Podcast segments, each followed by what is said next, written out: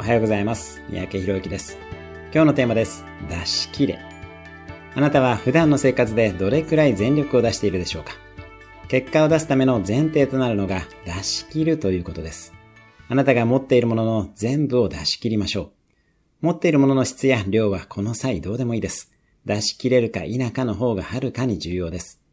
筋トレと同じ。全力を出し切って初めて力がつくものです。仕事でも人生でも出し切ってみてください。そして仕事や人生で出し切るためには普段からスポーツなどで全力を出す癖をつけておくのが有効です。仕事で全力を出しているかはなかなか判断が難しいですよね。でもスポーツならば例えば全力で走ることもできますし、全力で垂直飛びをするなどは一瞬でもできます。スポーツを通じて出し切る癖を普段からつけておきましょう。